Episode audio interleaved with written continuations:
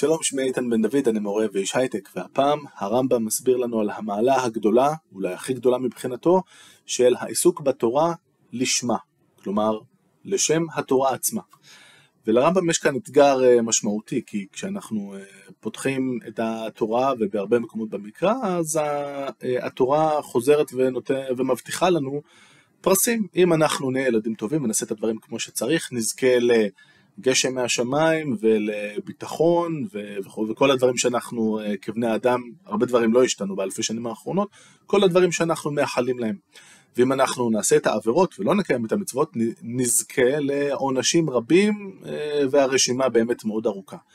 הרמב"ם מנסה לשכנע אותנו שהדרך הנכונה לפעול היא לא מתוך התקווה הזאת לשכר או החשש מהעונש, אלא משהו אחר לגמרי. זאת משימה לא פשוטה, אבל אני חושב שהוא עושה אותה בצורה מאוד יפה. אנחנו נקרא במשנה תורה, יצירת המופת אה, של הרמב"ם שהוא כתב לכלל ישראל בעברית אה, נפלאה, והיא מיועדת בעצם להסביר לכולם איך צריך לנהוג יהודי טוב, איך צריכה לנהוג יהודייה טובה, ונקרא בספר המדע הלכות תשובה, פרק עשירי, שזה פחות או יותר בהתחלה של הספר. אל יאמר אדם, הריני עושה מצוות התורה ועוסק בחוכמתה, כדי שאקבל הברכות הכתובות בה, או כדי שאזכה לחיי העולם, אה, לחיי העולם הבא, ובאותה מידה, שלא יגיד, ואפרוש מן העבירות שהזהירה התורה מהן, כדי שאנצל מן הקללות הכתובות בתורה, או כדי שלא אכרת מחיי העולם הבא. אין ראוי לעבוד את אדוני על דרך זו. שהעובד על דרך זו, הוא עובד מיראה, ואינה מעלת הנביאים, ולא מעלת החכמים.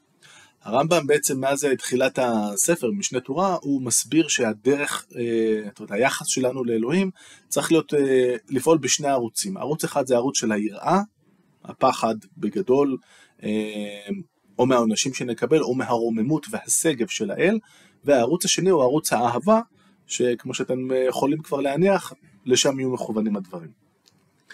העובד מאהבה עוסק בתורה ובמצוות, והולך בנתיבות החוכמה, לא מפני דבר בעולם, לא מפני שום דבר בעצם, ולא מפני יראת הרע, ולא כדי לירש הטובה, אלא עושה האמת מפני שהוא אמת, וסוף הטובה לבוא בכלל. במשפט המאוד קצר הזה היו כמה רעיונות בומבסטיים. קודם כל הוא אמר ש... מי שעובד מאהבה הוא עושה את זה גם בלימוד התורה וגם הולך בנתיבות החוכמה.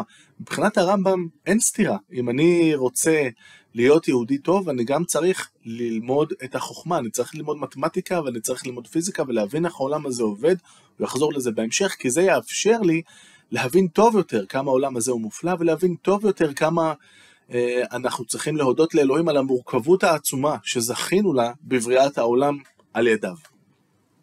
זאת אומרת, אם יש בשורה אחת אה, לרמב"ם שבעיניי היא רלוונטית אה, תמיד, אה, וגם לימינו, זה אין סתירה בין הדברים.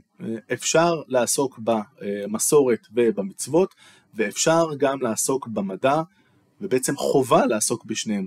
אין שום סיבה לחשוב שתהיה סתירה ביניהם, כי בזה יש אמת, ובזה יש אמת, ואמת אחת ואמת שנייה לא יכולות לסתור את עצמן. והדבר השני של לשים אליו לב זה גם דבר שחוזר בהגותו של הרמב"ם, עובר, אה, עובר בה כחוט השני, החתירה לאמת.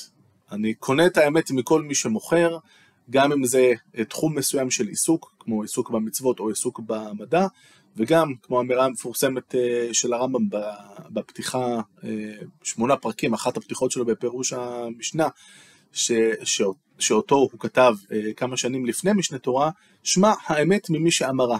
מי שאומר את האמת, אני שומע, גם אם הוא גוי, זה לא משנה. אני לא מגביל את עצמי רק לשמוע דברים של האנשים בקבוצה שלי.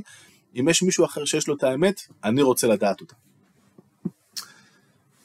ומעלה זו, המעלה של העובד מאהבה ולא מהיראה, היא מעלה גדולה עד מאוד, ואין כל חכם זוכה לה, ולא כל שכן אחד מאיתנו, כן?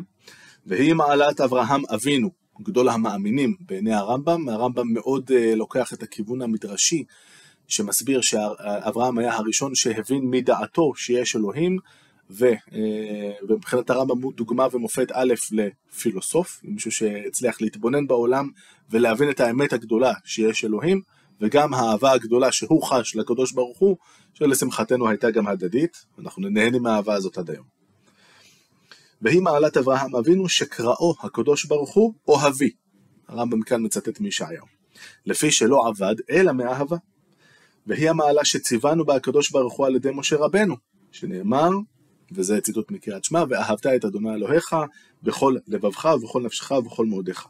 ובזמן שיאהב האדם את אדוני אהבה הראויה, מיד יעשה כל המצוות מאהבה. מאהבה ולא מיראה. וכיצד היא האהבה הראויה? וכיצד היא האהבה הראויה? שימו לב כאן לעברית אה, של הרמב"ם, שירת צרופה, אני מאוד מאוד אוהב את החלק הזה. הוא שאוהב את אדוני אהבה גדולה, יתרה, רבה, עזה עד מאוד, עד שתהא נפשו קשורה באהבת אדוני, ונמצא שוגה בה תמיד. כאלו חולי האהבה, שאין דעתן פנויה מאהבת אותה אישה שהוא שוגה בה, תמיד, בין בשוכבו, בין בקומו. בין בשעה שהוא אוכל ושותה, יותר מזה תהיה אהבת אדוני בלב אוהביו, שוגין בה תמיד, כמו שציוונו, שוב, בכל לבבך ובכל נפשך ובכל מאודיך. והוא ששלמה אומר דרך משל, ציטוט משיר השירים, כי חולת אהבה אני, וכל שיר השירים משל הוא לעניין זה. קודם כל מי שמצטט משיר השירים כבר, אה, כבר זכה בלב שלי בלי, בלי שום ספק. אה, תראו איזה יופי, זאת אומרת, ממש, אה, ממש עושה חשק לעניין הזה, והרמב"ם לא ממשיך את הרעיון, אבל בוודאי, אם, אם אדם מן היישוב, ואני מקווה שכולנו היינו או נהיה שם, מסוגל להגיע לרמה כזאת של אהבה של אישה, כמה הרבה יותר צריכה להיות, כמה הפער עצום בין אהבת אישה נפלאה ככל שתהיה נוגה אשתי למשל, לבין אלוהים שהוא כמובן אה, כמה רמות מעל.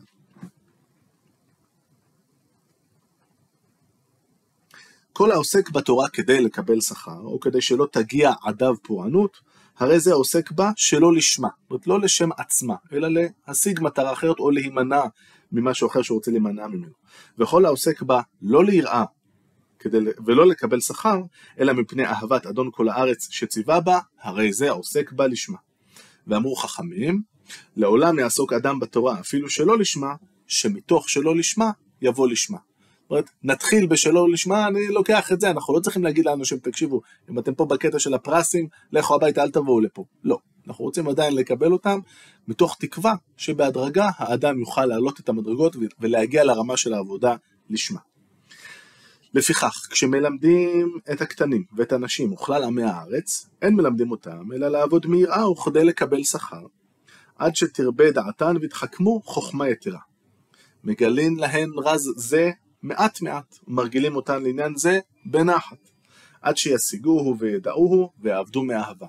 וכאן אני רוצה להפנות את הצופים המעוניינים לסרטון שלי כאן על אה, הקדמה לפרק חלק של הרמב"ם, שם הוא מביא את אה, משל המחנך, כשהוא מסביר בעצם, אה, ושם זה בהקשר של האם אנחנו צריכים לעבוד בשביל העולם הבא, ומה זה העולם הבא בכלל, הרמב"ם מסביר שם את ההכרח, לצערו ולצערנו, של בהתחלה האדם חייב לעבוד לפי יעדים מוגדרים כמו ממתקים, או בגדים יפים, או כסף, או כבוד וכן הלאה, ורק, אה, ולא כולם, ורק בסוף, אה, אחרי הרבה זמן, יגיעו לרמה של להבין שהסיבה לעשות את כל הדברים האלה ולנסות ללמוד ולהתאמץ, זה לא כדי להשיג משהו חיצוני.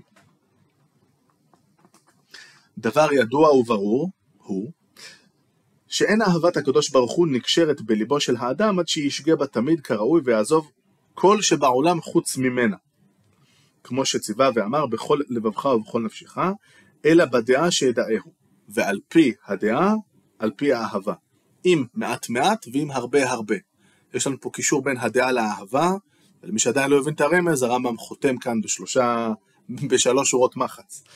לפיכך צריך האדם לייחד עצמו, להבין ולהשכיל בחוכמות ותבונות, המודיעין לו את קונו, את, את האל, כפי כוח שיש באדם להבין ולהשיג, כמו שביארנו בהלכות יסודי התורה יותר מוקדם בספר. זאת אומרת, המפתח להגיע ל, לרמה הזאת של האהבה, זה ללמוד.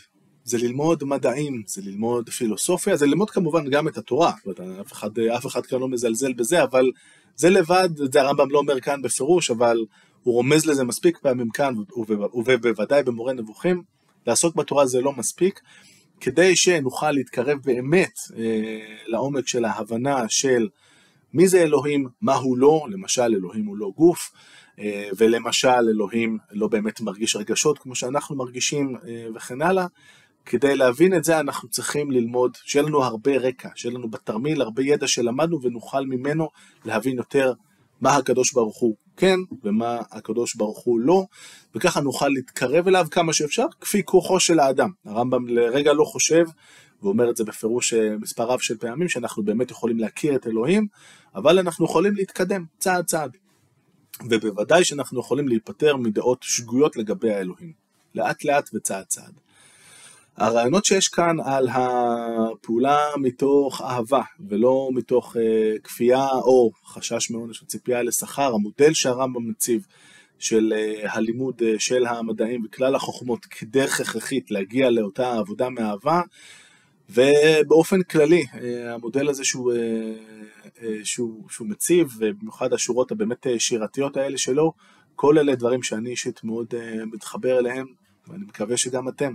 שלכולנו בהצלחה בעבודה המאוד לא פשוטה הזאת.